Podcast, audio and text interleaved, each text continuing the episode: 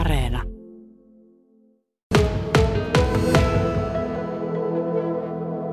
Mä olen tullut Ylitorniolle ja Kotihaltia-nimiseen yritykseen. Pekka Savolainen on aika lailla nollasta tämän yrityksen perustanut. Pekka, kerro, mistä tämä niin ylipäänsä lähti liikkeelle? Miten Kotihaltia sai alkunsa? Mulla oli aikaisempi työpaikka niin postissa ja mulla alkoi työaika kolmelta yöllä.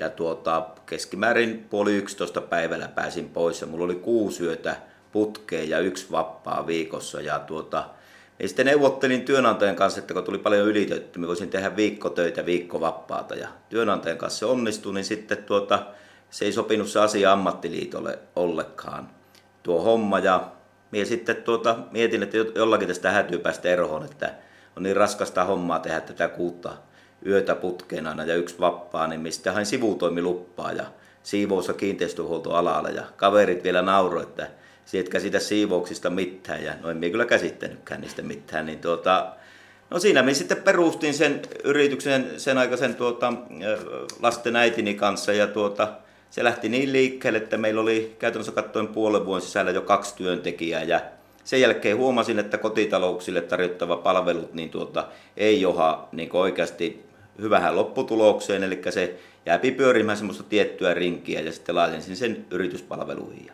Sitä kautta lähdettiin menemään sitten eteenpäin.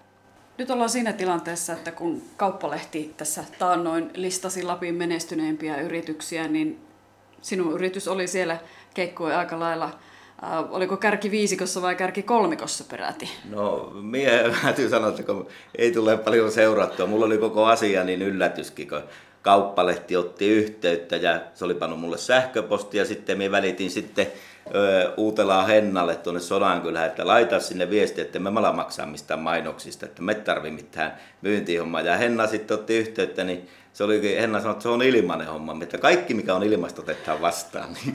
Niin tuota, siitä se lähti, että en edes tiennyt tämmöisestä, olen kuullut menestyvistä, mutta en, en seuraa koskaan, että me teemme omaa työtä ja se johtakoon tarvittaviin lopputuloksiin sitten. Miten tähän pisteeseen on sitten päästy? Mikä se oli se taikasana? Tuossa mainitsit, että, että kotitalouksiin satsaaminen ei kannattanut, mutta yritysmaailmasta, mikä sieltä sitten oli se, joka teki tämän? No sen jälkeen tuota, kaksituhattaseitsemän niin tuota, eh, lähdin rohkeasti eh, esittelemään palveluita niin kaivoksille, ja, jotka tuottavat kalve, eh, kaivoksille sitten erilaisia palveluita, ja sitä kautta päästiin sisälle ja pienellä porukalla ja sitten pikkuhiljaa kasvoja, saatiin vähän niin jalkaa oveen väliin ja moni muukin puhuu meistä sitten niin viidakko rumpuhommalla. Ne sanoo, että ostakaa niiltä, että niitä saapii sitten ja ne hoitaa sen homman oikeasti, mitä ne on luvannut. Ja sitä kautta lähti menemään, mutta ennen kaikkea firmaan rekrytoittiin oikeita ihmisiä ja äärimmäisen hyviä työntekijöitä. Meillä tuli sitten semmoinen hyvä moodi päälle siihen ja pikkuhiljaa mentiin eteenpäin. Ja kun minä en itsekään vielä käsitä, kun kaikki puhuvat, että sulla on iso yritys. Minä, minä en ymmärrä, että onko tämä iso yritys olemassa. Me teemme sitä samaa niin kuin ennenkin. Paljonko sulla on nyt työntekijöitä? neljäkymmentäkaksi on olemassa kokoaikaista työntekijää tässä. Ja tuota, me pyrimme ainoastaan palkkaamaan kokoaikaisen työsuhteessa. Että se hätyy johtua sitten työntekijästä se syy, että haluaisi vaikka osa-aikaista määräaikaiseksi omasta elämäntilanteesta johtuen. Kokoaikaista työpaikkoja tarjotaan. Sanoit tuossa alussa, että sä et tehnyt siivouksesta mitään. Oletko se matkan varrella oppinut? Sanoit, että oikeanlaisia työntekijöitä olet onnistunut palkkaamaan, mutta että kuinka paljon enemmän nyt tiedätkö aikaisemmin? No kyllähän minä tiedän äh, jonkun verran enemmän, että olen lukenut siivousteknikoksi, mutta siltikin minä voin sanoa, että joka ikinen laitoshuoltaja tietää paljon enemmän äh, siivousasiasta, kun minä, minä tiedän teoreettisesti niitä, miten mitoitetaan ja miten lasketaan työajat ja kustannukset ja nämä, ja kyllä nyt ö, tiedän, että kauanko tässä kohteessa menne, jos me käyn katsomassa sen, mutta joka ikinen meidän laitoshuoltaja on paljon parempi siivoja kuin mie, siis paljon parempi. Me jatketaan Kotihaltian tiloista. Yrittäjä Pekka Savolainen, niin kuin tuossa aiemmin todettiin, niin ihan tyhjästä perustanut yrityksen ja pitkälle on päästy. Pekka, nyt on pakko tässä vaiheessa jo kysyä, että minkälainen koulutus sulla itsellä on? Mistä lähdit tätä yritystä rakentamaan? Minkälaisilla taidoilla ja tiedoilla? No, mulla on koulutus semmoinen, että mä kävin aikoinaan ammattikoulun Torniossa talonrakentajaksi ja vuoden päivät työskentelin alalla. Ja Sitten kävin kalakurssin yhdeksänkymmentäneljä Pessalonpolon kalasatamassa. Mä olen aina sanonut, että mä olen kalakurssikoulutukselta olemassa ja aikuisiällä sitten opiskelin siivousteknikoksi. Oikeasti minä kyllä paljon sitä opiskelua, mutta tuota, pystyin hyödyntämään niitä, mitä mä olen oppinut tässä työelämän matkassa. Se oli loppupelissä mulle tietynlainen helppo koulu, mutta, mutta tuota, tarpeellinen sen takia, että sai tehtävänimikki. Olen aina sanonut sen, että koulutuksesta, kun joku sanoo, että mitä sillä on merkitystä. Sillä on aivan samanlainen merkitys, että jos sulla on käyttövalio narttu olemassa, niin tuota, se tarkoittaa sitä, että se on testattu tenteissä ja testeissä, niin se on toimiva hirvikoira esimerkiksi. Niin siitä on helppo ostaa penikoita. Mutta miten se voit sanoa, vaikka sillä kaverilla on huippukoira, että se haukkuu äärimmäisen hyvin hirviä, jos sit tiedä sitä. Niin sen takia se on hyvä se ammattinimikki olemassa. Millä periaatteella sä oot lähtenyt sitten tätä omaa yritystä kasvattamaan? Sulla on yli neljäkymmentä työntekijää ja niin pienestä on lähdetty liikkeelle, isoksi on kasvettu ja menestyvä yritys, joka on Kauppalehtikin noteerannut. Niin, niin millä periaatteella sä oot lähtenyt sitten johtamaan tätä sinun yritystä?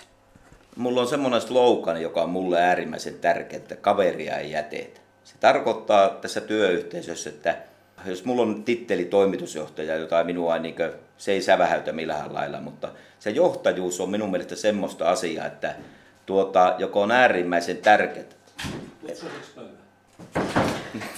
Se oli meillä hirveellihan leikkomin alkaa tuossa, niin putsasinko pöydän? Putsasin. niin, niin tuota, eli se johtajuus tulee ansaita. Se on helppo jollekin tittelillä antaa, mutta todellinen johtaja on semmoinen, joka laittaa, kulkee eturivissä, ottaa ne iskut vastaan ja sen jälkeen kun tulee positiivista palautetta, niin siirtyy sinne takariville. Eli sinusta tulee todellinen esimies siinä vaiheessa, kun henkilökunta sinut oikeasti siihen asemaan asettaa. Miten se näkyy teidän käytännön työssä, tässä tavassa, miten teillä tehdään töitä? No, esimies on semmoinen asia, että työntekijän pitää luottaa siihen kuin tuuman sinkki. Eli jos ei tiedä, jos esimieheltä kysytään, niin esimiehen pitää sanoa rehellisesti, että en tiedä, mutta otan selvää ja antaa päivämäärä tai kellonaika, koska se sanoo sen. Eikä niin, että se jätetään johonkin hautumaan. Esimiehen tehtävä on selvittää. Ja minusta siinä yrityksessä on tärkeää se, että siinä on äärimmäisen yhtä tärkeää, että on ne työntekijät olemassa. Ja niistä on sinun suuri voimavara yrityksessä, niistä pitää pitää hyvää huolta. Ja kaikki ollaan samassa veneessä, mutta siellä venettä pitää soutaa samahan suuntaan. No kuinka herkällä korvalla se sitten johtajana ruukaat kuunnella sinun työntekijöitä? Kuinka paljon he pääsevät vaikuttamaan esimerkiksi siihen, että miten, millä tavoin, millä ajoilla töitä tehdään? Tai mitkä muut asiat siihen työelämään sitten vaikuttaa? Se on äärimmäisen tärkeää se, että työntekijä, ajattelepa semmoinen asia, että parhaitenhan siitä asiasta, sitä työtehtävästä tietää työntekijä. Niin miltä se tuntuu semmoinen asia, että jos sinä sanot vaikka, puhutaan niin sanotusta hienoista kehityskeskustelusta, josta aina pidetään, että nyt pidetään kehityskeskustelut. Minä väitän, että ne kehityskeskustelut suurimmaksi osaksi ei johda mihinkään. Ja se johtuu tasan esimiehistä. Eli työntekijä sanoo idea. Jos sitä ei koskaan testata sitä ideaa, minkä se on nähnyt ja kokenut, niin kuinka monta vuotta se jaksaa sanoa sitä asiaa? Niitä ideoita pitää kokeilla. Ja osahan niistä ei todellakaan toimi, mutta that's it. Eihän siinä ole mitään. Ihmiset oppii virheiden kautta ja erheyksien kautta. Ja jos sulla on neljäkymmentäkaksi ihmistä, niin sulla on neljäkymmentäkaksi aivoa siellä. Niin on hulluutta olla hyödyntämättä sitä voimavaraa. Ei semmoista esimiestä ole, joka kuvittelee, että hän on ylämaiden Robin. Se on aivan yhtä Robin, niin se tavallinen työntekijäkin olemassa, joka on vähintään yhtä tärkeä kuin se esimies. Uskotko, että nämä sinun periaatteet tästä johtamistavasta ja siitä, että millä tavalla teidän yrityksessä toimitaan, niin on myöskin olleet osaltaan auttamassa siinä, että menestystä on tullut. Olette kasvanut isoksi. Minä uskon siihen sloganin, mikä on, että kaveria ei jätetä. Jos itse olet esimerkillinen tässä hommassa olemassa, niin ne työntekijät on, ne on niin kuin samaa perhettä. Että, ja muistan, voin tässä sanoa, että tuota, mulla on hyviä työntekijöitä, huippu, jotka on työkavereita ollut, jääpi eläkkeelle, niin Tuota, saataan herkistyä tässä, kun mulla jäi yksi työntekijä tuossa, niin minä kahteen viikkoon voinut koskea siihen työpöytään, minkä se oli järjestänyt siihen valmiiksi. Että ne on niin tärkeitä mulla ne työntekijät olemassa. Radion kuuntelijat eivät tätä näe, mutta miehellä silmät kostu tässä vaiheessa, kun kerroit noista työntekijöistä.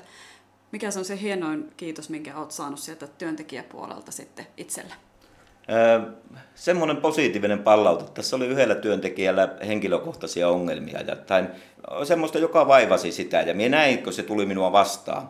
Minua jäi se vaivaamaan niin paljon, että minä silloin, se oli perjantai, kun se tapahtui, niin tuota, minä sitten maanantai-aamuna heti soitin, että kerro mulle mikä oli. Ja hän kertoi sen tapahtumakuvaa ja me saatiin siihen ratkaisu tehtyä. Eli ei minua tarvitse, eihän ystävätkään kiitä, kun se, sehän tehdään, kuuluu ihmisyyteen auttaa toisiaan. Ja työelämähän on niin, kun se jaetaan kolmeen osaan, eli kahdeksan tuntia töissä, näin karkeasti ottaen, kahdeksan tuntia vapaa-ajalla ja kahdeksan tuntia pitäisi nukkua. Jos yksi niistä häiriintyy, niin se vaikuttaa koko kellonaikaan. Eli me tästä monta kertaa puhunko työuupumuksesta, se on nykyajan trendi, puhutaan paljon siitä ja hyvin paljon mennäänkin siihen taakse, mutta väittäisin, että joku näistä kolmesta kahdeksasta osa-alueesta on häiriintynyt. Jostakin syystä. Ja ne maljo nostuu se työuupumus myös sieltä siviilipuolen asioista. Mutta jos sinuhun luotetaan kuin tuumaan sinkkiin, niin se uskaltaa se työntekijä sulle avautua siitä ongelmasta. Ja se voit olla osana auttamassa. Ja se luottamus pitää ansaita. Että mä olen aina käyttänyt esimerkillä semmoinen asia, että jos sulla on A neljä paperi, sehän on puhas ja kaunis. Ja se luottamus on se A neljä. Ajattele, jos otat sen A neljä ja rypistät sen palloksi näin. Ja se on se luottamus, kun on menetetty. Sitten pyydetään anteeksiantoa ja kaikkia näitä asioita, niin kuin ihmisyyteen kuuluu. Nyt kun sä laitat sen sileäksi ja yrität panna takaisin, niin se ei koskaan tule samannäköiseksi. Luottamuksen voi menettää vain yhden ainoan kerran.